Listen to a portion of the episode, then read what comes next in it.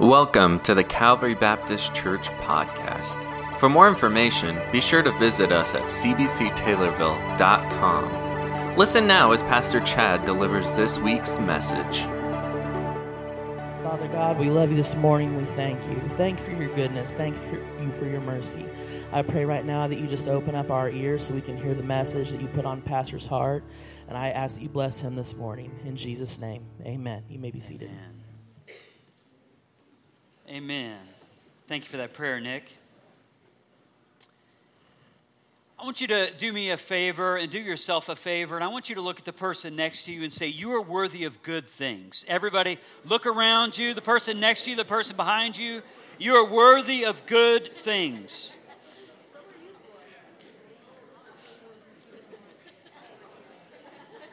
You're worthy of good things. I know that some of you looked at someone else and you're like, you're worthy of good things. They are worthy of good things, okay? They are.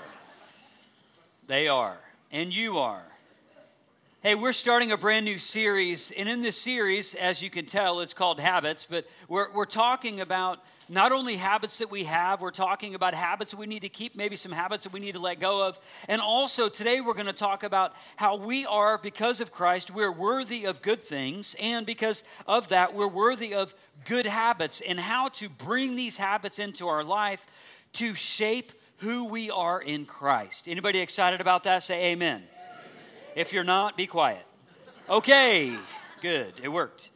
So here's the thing much of our spiritual life we talk about and what we do within our spiritual life we just we live in one aspect of our life. We live in the spiritual side and i get it. The spiritual side is the most important. But there are other aspects of you that help you to become the person god wants you to be Every part of your life should be touched by Christ. Means that your mind, your body, and your spirit should all be touched by Christ. There should be impacts within all of you that helps shape you to make you to be more like him. You see, again, much of our life is spent in, in other areas of our life. So we tend to neglect things that aren't spiritual. We tend to neglect where our mind goes in certain aspects. We tend to, to neglect even our physical health. We tend to neglect even our relationships, and we can take those for granted. And yet, if we were to have all of those under the umbrella of Christ, I believe that God would bring good things into all of those areas. Every one of those areas is, if we're in Christ, is to be touched by God. As a matter of fact, I'll say it in this way the goal of the spiritual journey is a transformation of self. The goal of the, of the spiritual journey is a transformation of self. It's a transformation of all of you, every aspect of you. The way you relate to other people, the way that you relate to God, when you look in the mirror, the way that you relate to yourself, and the habits you keep within those areas of life. Because the goal of the, the spiritual journey and life is a journey. Can we say amen to that? And it's a marathon, is it not? It's long, long, long, long. It's long. It's longer than what we think. It's harder than what we think. And there are times in between. We need to incorporate things into our life to help us to keep moving in the direction that God wants us to go. Just to uh, kind of bring in three different aspects of history, and these are in chronological order not on purpose, found that out on accident, but they're all in chronological order, are saying the same thing that the goal of the spiritual journey is a transformation of self. This is the way that uh, Augustine said this over a thousand years ago, almost 2,000 years ago, nearly. Uh, he said it in this way Grant, Lord, that I may know myself and that I may know thee. So there's a connection that, that what he's saying here is Augustine in his prayer, he's saying there's a connection with knowing God and also knowing who it is that we are as individuals, knowing every aspect of our life. Thomas à Kempis, he said it in this way A humble self knowledge is a surer way, that's his quote, is a surer way to God than a search for deep learning. In other words, he says, a humble self knowledge is a sure way to connect with God or to be with God than just the search for deep learning. In other words, not just knowing the Bible in verse, but also allowing that, that the, allowing the biblical verses to then incorporate into our life to transform every aspect of our life. And John Calvin, in his book Institutes of the Christian Religion, he said this: nearly the whole of the sacred doctrine consists in these two parts: knowledge of God and of selves. These, these three authors are, are saying the same thing that it takes a knowledge of self. And if we have a knowledge of ourself and we have an identity that's rooted in God, the more we get to know God, the more that we get to know ourselves, and the more we get to know our truer self, the deeper we grow in our relationship with God. And this creates a tension, and I can feel it in the room because many of us don't know who we are. We don't. We don't know who we are. We maybe know some verses. We slap some verses on a refrigerator or in our car or on our phone or maybe in, on our, our Facebook feed. We just slap some verses up, but yet those, those truths that link to those verses haven't seeped into us. So when we look in the mirror, we really don't know who we are or we don't really appreciate who we are. But you are worthy of good things. I'm convinced of this. If you know who you are, then you're going to know what you're supposed to do. If you know who it is that you are as an individual, you're going to know what to do. And, the converse of that is also true. If you don't know who you are, you may flounder through, through life and not know what it is that you're supposed to do because your identity is connected to your purpose. It always has been and it always will be as followers of Jesus. Your identity is connected to your purpose. You cannot claim an identity in Christ and not be on mission for God or not to live out the purpose for Him. And yet, it is not wise to just try and live out your purpose and mission without God. That's not wise because you're going to tire out and then you're, you're, you're going to tire out and you're going to eventually tap out.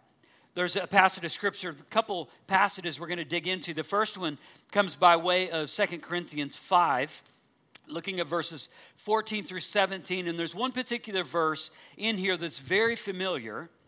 And as we dig into this, I'll just give you a little bit of, of understanding about this. In the Bible, of the 66 writings, books, letters, whatever, however they come about, the 66 books we'll call it, of the Bible, two of them have the name Corinthians. There was actually four total uh, letters that the Apostle Paul wrote to the church in Corinth. Second Corinthians is actually the fourth of the four. Uh, number three is lost in antiquity, and number one is also lost in antiquity, so they didn't make their way into the Bible, but two and four did. 1 Corinthians is actually the second letter. The third letter is much like the second letter. Who's confused? Say amen. Good. So we're in 2 Corinthians right now. This letter is an interesting one because in 2 Corinthians has a little different tone than 1 Corinthians. 1 Corinthians was like, it was kind of harsh and direct, and it was just like, hey, you're doing pretty much everything wrong. You need to get it right. Here's how. Learn to love people and don't, don't walk on people and don't allow them to walk on you. Your gift is just as important as their gift, but love is more important than all those gifts. That pretty much summarized uh, 1 Corinthians. 2 Corinthians has a little different tone. In, in near about the middle of 2 Corinthians, this is what the Apostle Paul wrote to the church in Corinth. He said, For Christ's love compels us the word compel is interesting because the word compel means to urge on. It also can mean to exercise continuous control over something or someone. So, to exercise continuous control over something or someone. For Christ's love compels us, it urges us on. Because we are convinced what the Apostle Paul says. And if we're in Christ, this is us. We are convinced that one, that one died for all, and therefore all died. And he died for all, that those who, who live should no longer live for themselves, but for him who died for them and was raised again. So from now on, we, we regard no one from a worldly point of view. Though we once regarded Christ in this way, we do so no longer. Verse 17 is the familiar verse. Therefore, Let's read this together. If anyone is in Christ, he is a new creation. The old has gone and the new has come. And that verse, again, is the one that you most likely have, have heard before. But in verse 14, the Apostle Paul, he, he just states very clearly, he says, For Christ's love compels us. This is the very identity that we cling to, that we cling to Christ that of all the other identities that we may have on earth, this identity trumps them all. And, and not only does that identity define us, but also it controls us, it compels us, it urges us on. I get kind of tired of this, and I just want to give you my opinion on something. I get kind of tired of when Christians, they, they, they just live as if they're just miserable sinners. And they have their head down all the time, and they're just like, you know, well, I'm just a sinner saved by grace. And I'm like, lift, lift your head up, brother or sister in Christ. That's not who God's making you to be. Don't wallow in your past sin. If, if you're in Christ, Christ's love compels you to be different and to live different and to know different and to believe differently about you. So lift your head up. You're not just a miserable sinner saved by grace. Instead, you are a victorious brother and sister in Christ. You're a child of God. Live in victory. Live in that freedom. Know that freedom. Know the Word of God. See the scriptures that cling to your spirit. For Christ's love compels us because we are convinced that one died for all, that Jesus died for all. And therefore, all died, meaning all of us who've committed our lives to Jesus, that's who he's talking about. Therefore, all died. We've died. We're, we're, we're dead to our old self. We, we changed address. We don't live there anymore. And we're not going back. We're, we're, we were once in shame and now we're in victory. We once didn't know who we were and now we know who we are in Christ. Our identity rooted in Him. Verse 15, and He died for all that those who, who live should no longer live for themselves He's just building upon the same point. Verse 15. That's what he's doing. He's building upon what he said in verse 14. And he died for all, that those who live should no longer live for themselves, but for him who died for them and was raised again. So from now on, we regard no one from a worldly point of view because we don't live there anymore. Though we once regarded Christ in this way, we once didn't know. We, we weren't spiritually awake, but now that we're spiritually awake, we're spiritually aligned with God. Therefore, if that's true of you, if anyone is in Christ, he's a new creation. The old has gone and the new has come. You know, in all of creation, human beings are the only ones who, who grasp for identity. If you're to look, for, look at a tulip, a tulip's not like wondering, Am I a tulip today? I don't know. I feel like a rose. It's like it's just a tulip. It just is. It just is. Like if you look at an oak tree, an oak tree's not scratching its head, it says, I don't know. I'm either a deciduous tree or I'm a coniferous tree. Google that, you'll figure out what that means later. oak trees don't have cones, that's basically what that means. It's like, it's not trying to scratch his bark and be like, I don't know what I am today. We as human beings are the only ones who try and grapple with identity We're, on all of earth. Everything else just exists and glorifies God in the state that God created it. And yet, we're the ones, because we've been tainted by sin, we're the ones who struggle with, with identity. In preparing for this message, I was thinking about my youth and thinking about all the different lesser identities that, that I tried on as, as a kid and then up until now. And, and I thought about when I was really young and I was, I was a BMXer and I wanted to be a BMXer and I had a BMX bike and I wasn't really good at it. I fell a lot. Um, so I gave that up pretty quickly. But I was a BMXer for a minute. And then I was a skateboarder and I was the skater kid and, and I loved that and, and I connected with that crew and, and, and all of that. And, and I, I became that for a little while. And then I kind of got into the heavy metal scene. And then I was like, wow, it's kind of neat. There's a, a heavy metal scene within skaters sweet. I guess I'm a heavy metal skater kid. I guess I don't really know, but I guess that's going to be me for a minute. And, and then I, I, I got a car and, and all of that. My interests changed and found my wife and things changed and didn't have a skateboard anymore, but I have a skateboard now. You bought it for me. Just saying. Inside, I'm still that skater kid in some ways. I just am. But it's like uh, through my upbringing, I had all of these, these lesser identities. And then I went into the Navy and I was like, oh, I'm a sailor now. And that what didn't last long. And then I was a, a mechanic. And, and, then it was like, oh, now I'm, now I'm like not a, a service member anymore. Now I'm out of the service. And now I'm a mechanic. And then I, you know, I'm a husband and I'm, I'm a dad. And, and eventually God made me to be a, a preacher of the gospel. And, and, and for the last 20 years, I've been a, a guide for men, and yet all of these identities, as great as they are, pale in comparison to my identity rooted in Christ. And we, we just do this. We, we grapple for identity. We look for certain things. And, and I'm not saying that all those things were bad or good. That's, that's not the point. The most important thing is, is how do we define ourselves? We either define ourselves, I believe we need to define ourselves as one who's radically loved by God. Radically loved by God. And as Brennan Manning said, this is your true identity. And every other identity is an illusion, he says. Like, this is who it is that God is making us to be. David Benner said it in this way nothing is more important. For if we find our true self, we find God. And if we find God, we will find our most authentic self. Such a, a great bit of truth.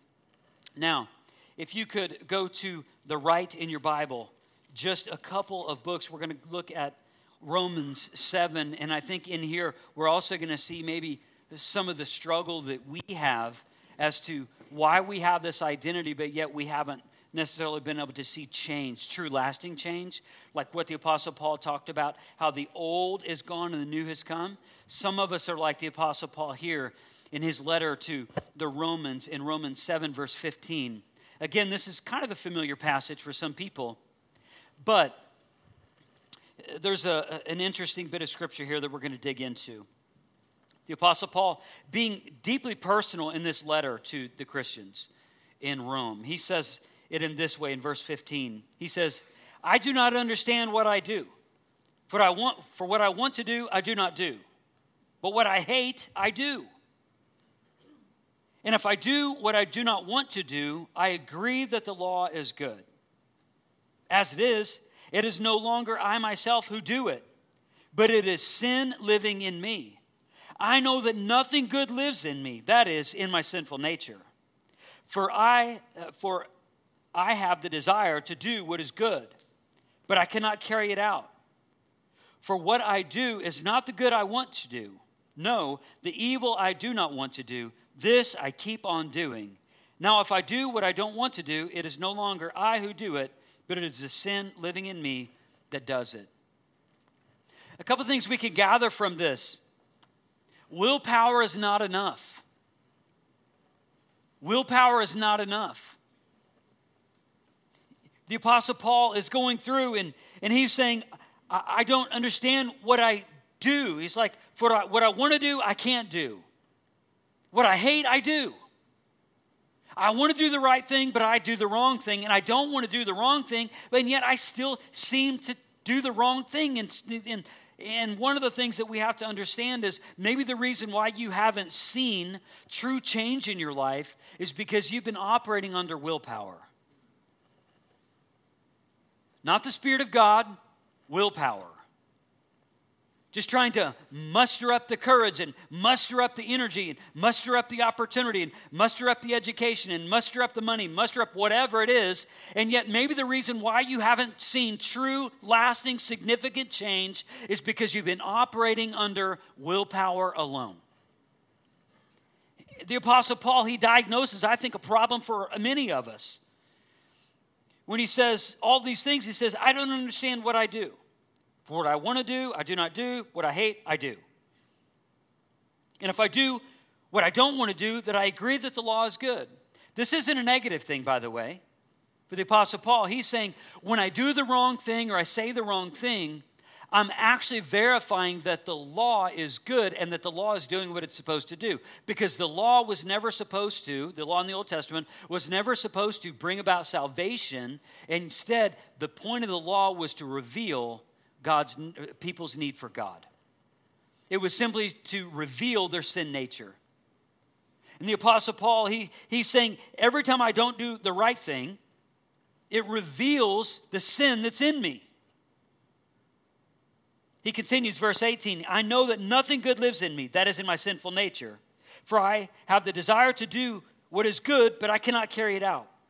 For what I want to do is not the good, excuse me, for what I do is not the good I want to do, the evil I do is not the good I want to do.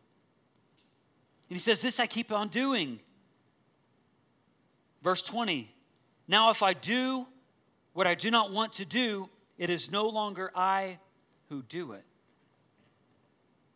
he's starting to, to, to see and explain this shift.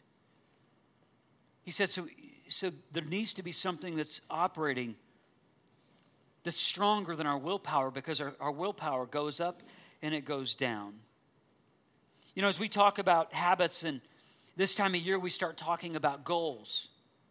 Many of us have set out to, to have goals for, for not just 2023, but also 2023 and beyond, which is great. I want to affirm those goals. But I, th- I think there's, there's also maybe some very distinct reasons why we don't actually succeed in our goals. One of them is this we focus on the what, but don't understand the how. We focus on the what, like, so an analogy would be a football team. Every NFL football team, they focus on winning the championship. But they're like the Bears, they just don't all know how.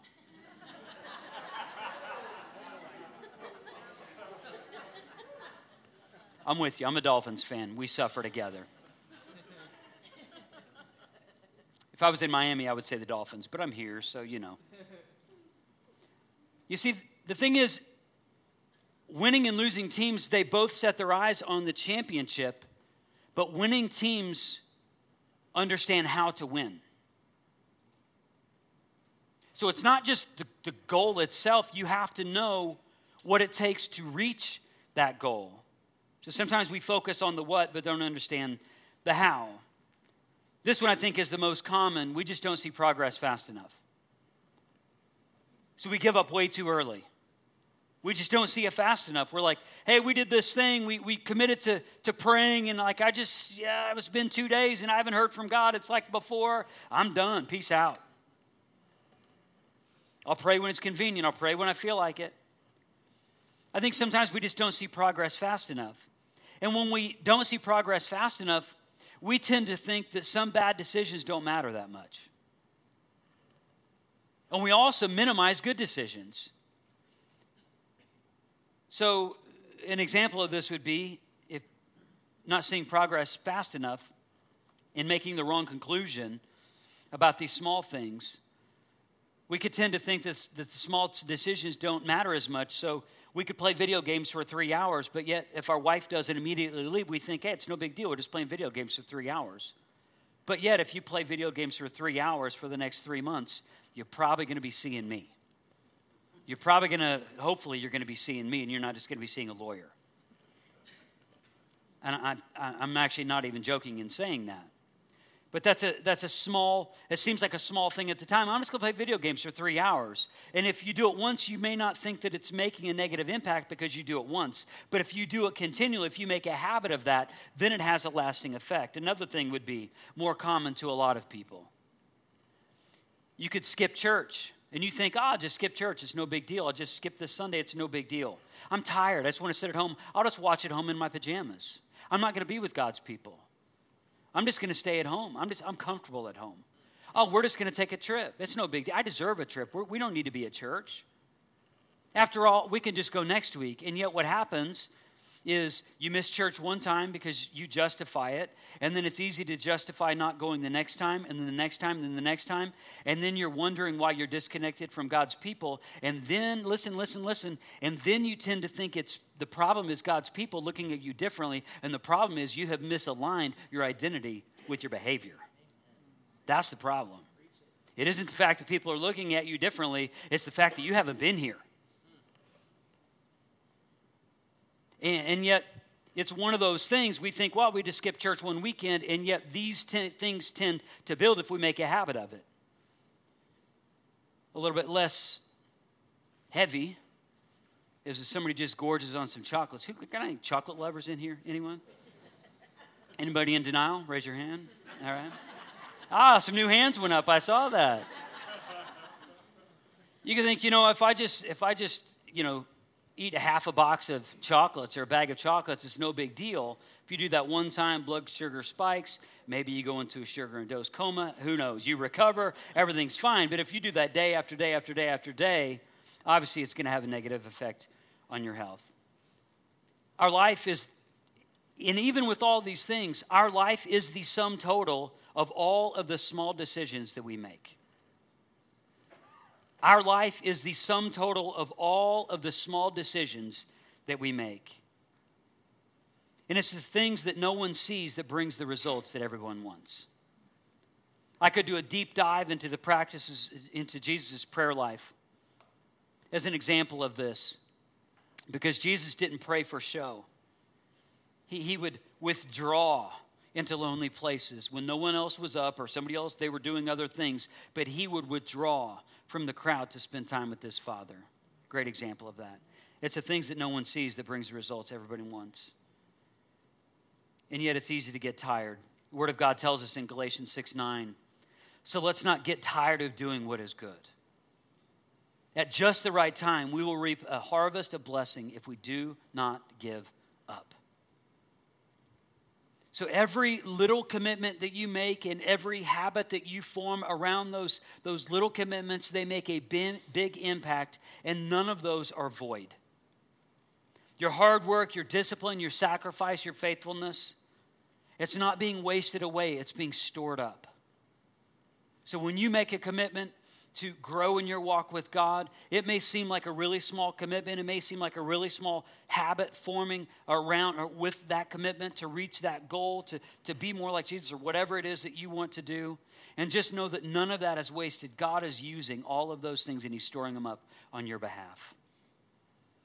I also think the maybe the third reason, a third thing that that gets in our way is this our distorted identity sabotages our success.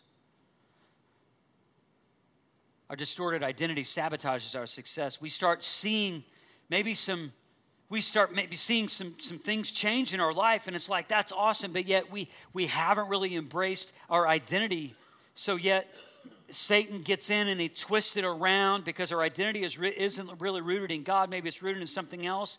And Satan twists it all around. And, and maybe we even see some success in areas. And yet then we sabotage because we falter to what the enemy is saying to us.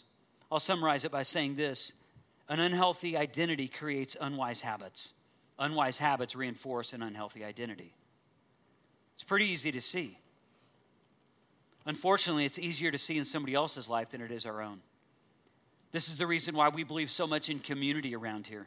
This is the reason why we do such a push for life groups. This is the reason why we push for men's and women's Bible study. This is the reason why we encourage you to go have coffee with spiritual friends. This is the reason why we do what we do as a church, as, a, as an assembly, as an ecclesia, as we gather together because we understand the importance of community because we all tend to have blind spots and it is the grace of god when others point those blind spots out to us. You know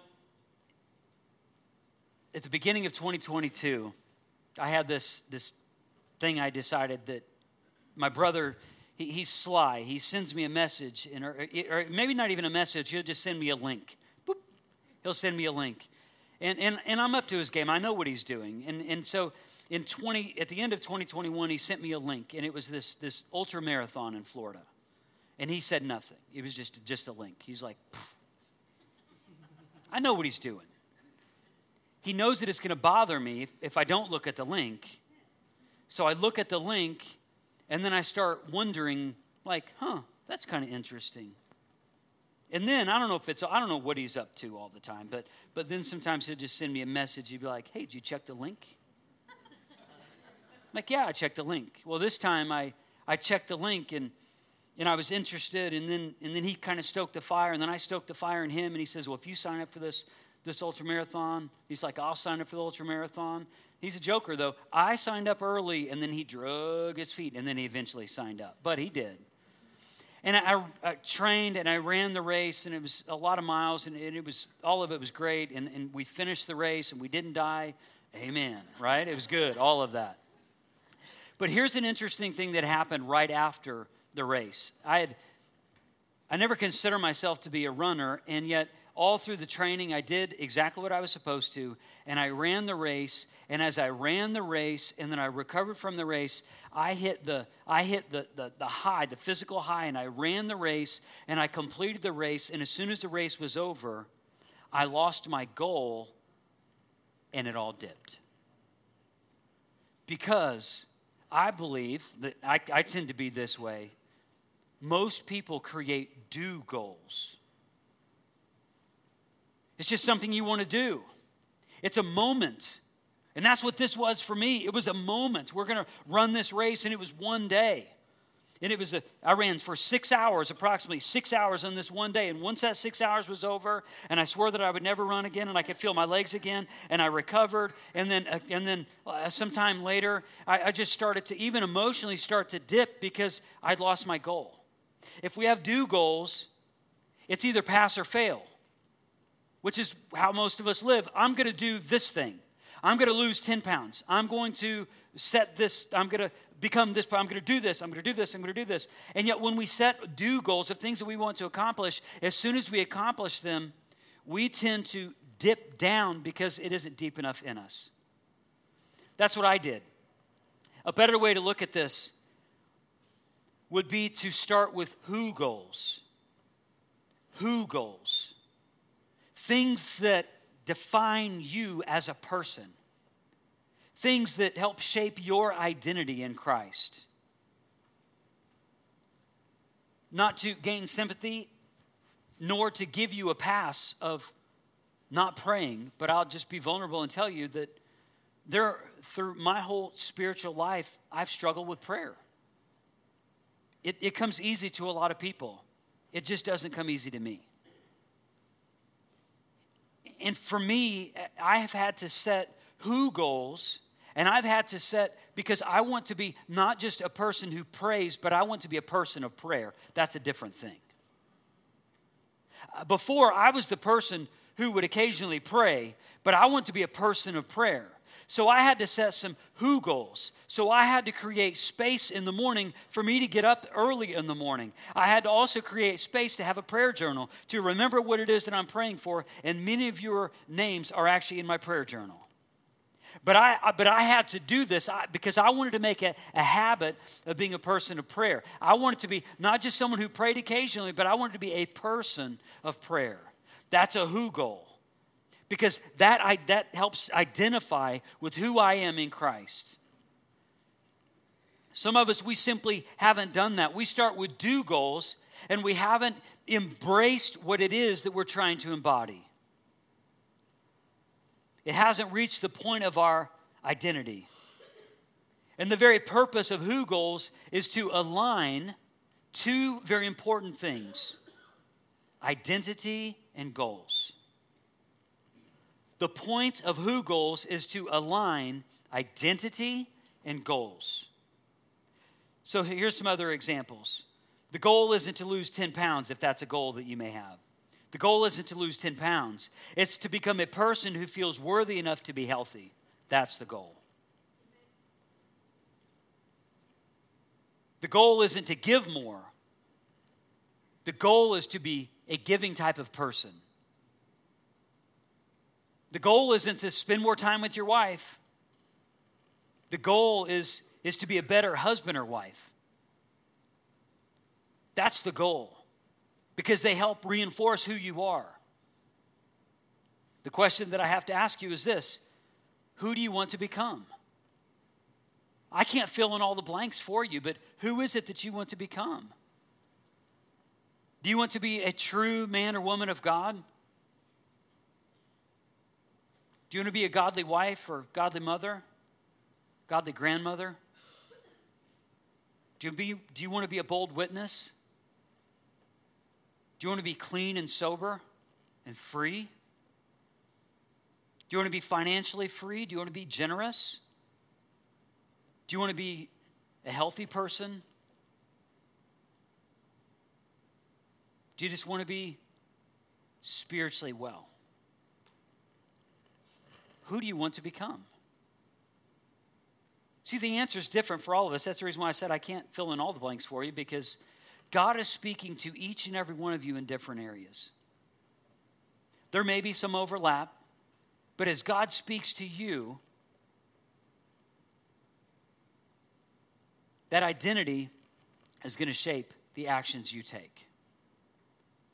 Because when you know who you are, you know what to do.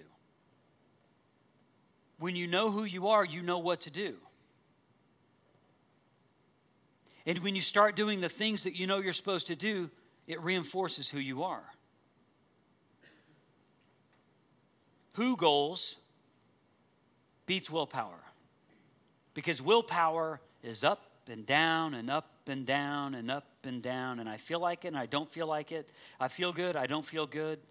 And oftentimes that's based off of two different dynamics. One of those is our physical health in the moment, and also how we feel in the moment. Which is why many of us have been on a roller coaster for a long time, and we've associated the fact that change is just not possible for us. But you are worthy of good in your life. You're worthy of it. The Word of God tells us in Romans 6 6 through 7 we know that our old sinful selves were, were crucified with Christ so that sin might lose its power in our lives. We are no longer slaves to sin. For when we died with Christ, we were set free from the power of sin. Verse 18 says this Now you are free from your slavery to sin, and you have become slaves to righteous living. You are worthy of change. You are worthy of being a person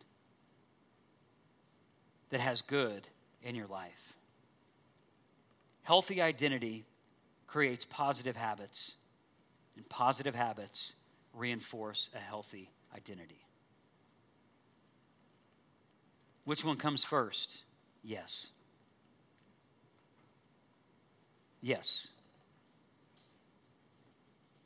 Because when you know who you are, you know what to do. And when you know, and when you do what you're supposed to do, you embody who you are. So, a couple questions just before I, I pray and ask this question. And we, as we respond and just declaring back to God, just praise and worship that are worthy of Him. Some questions I just want to ask you is When you know who you are, you know what to do. So, what would a healthy person eat? What would they do? What would a good husband or wife do?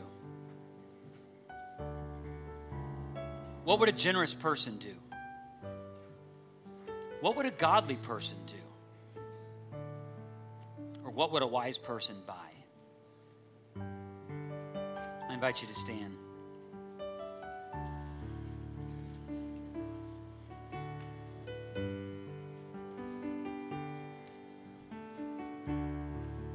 When I was preparing for this message, there's no gotcha in this message, by the way.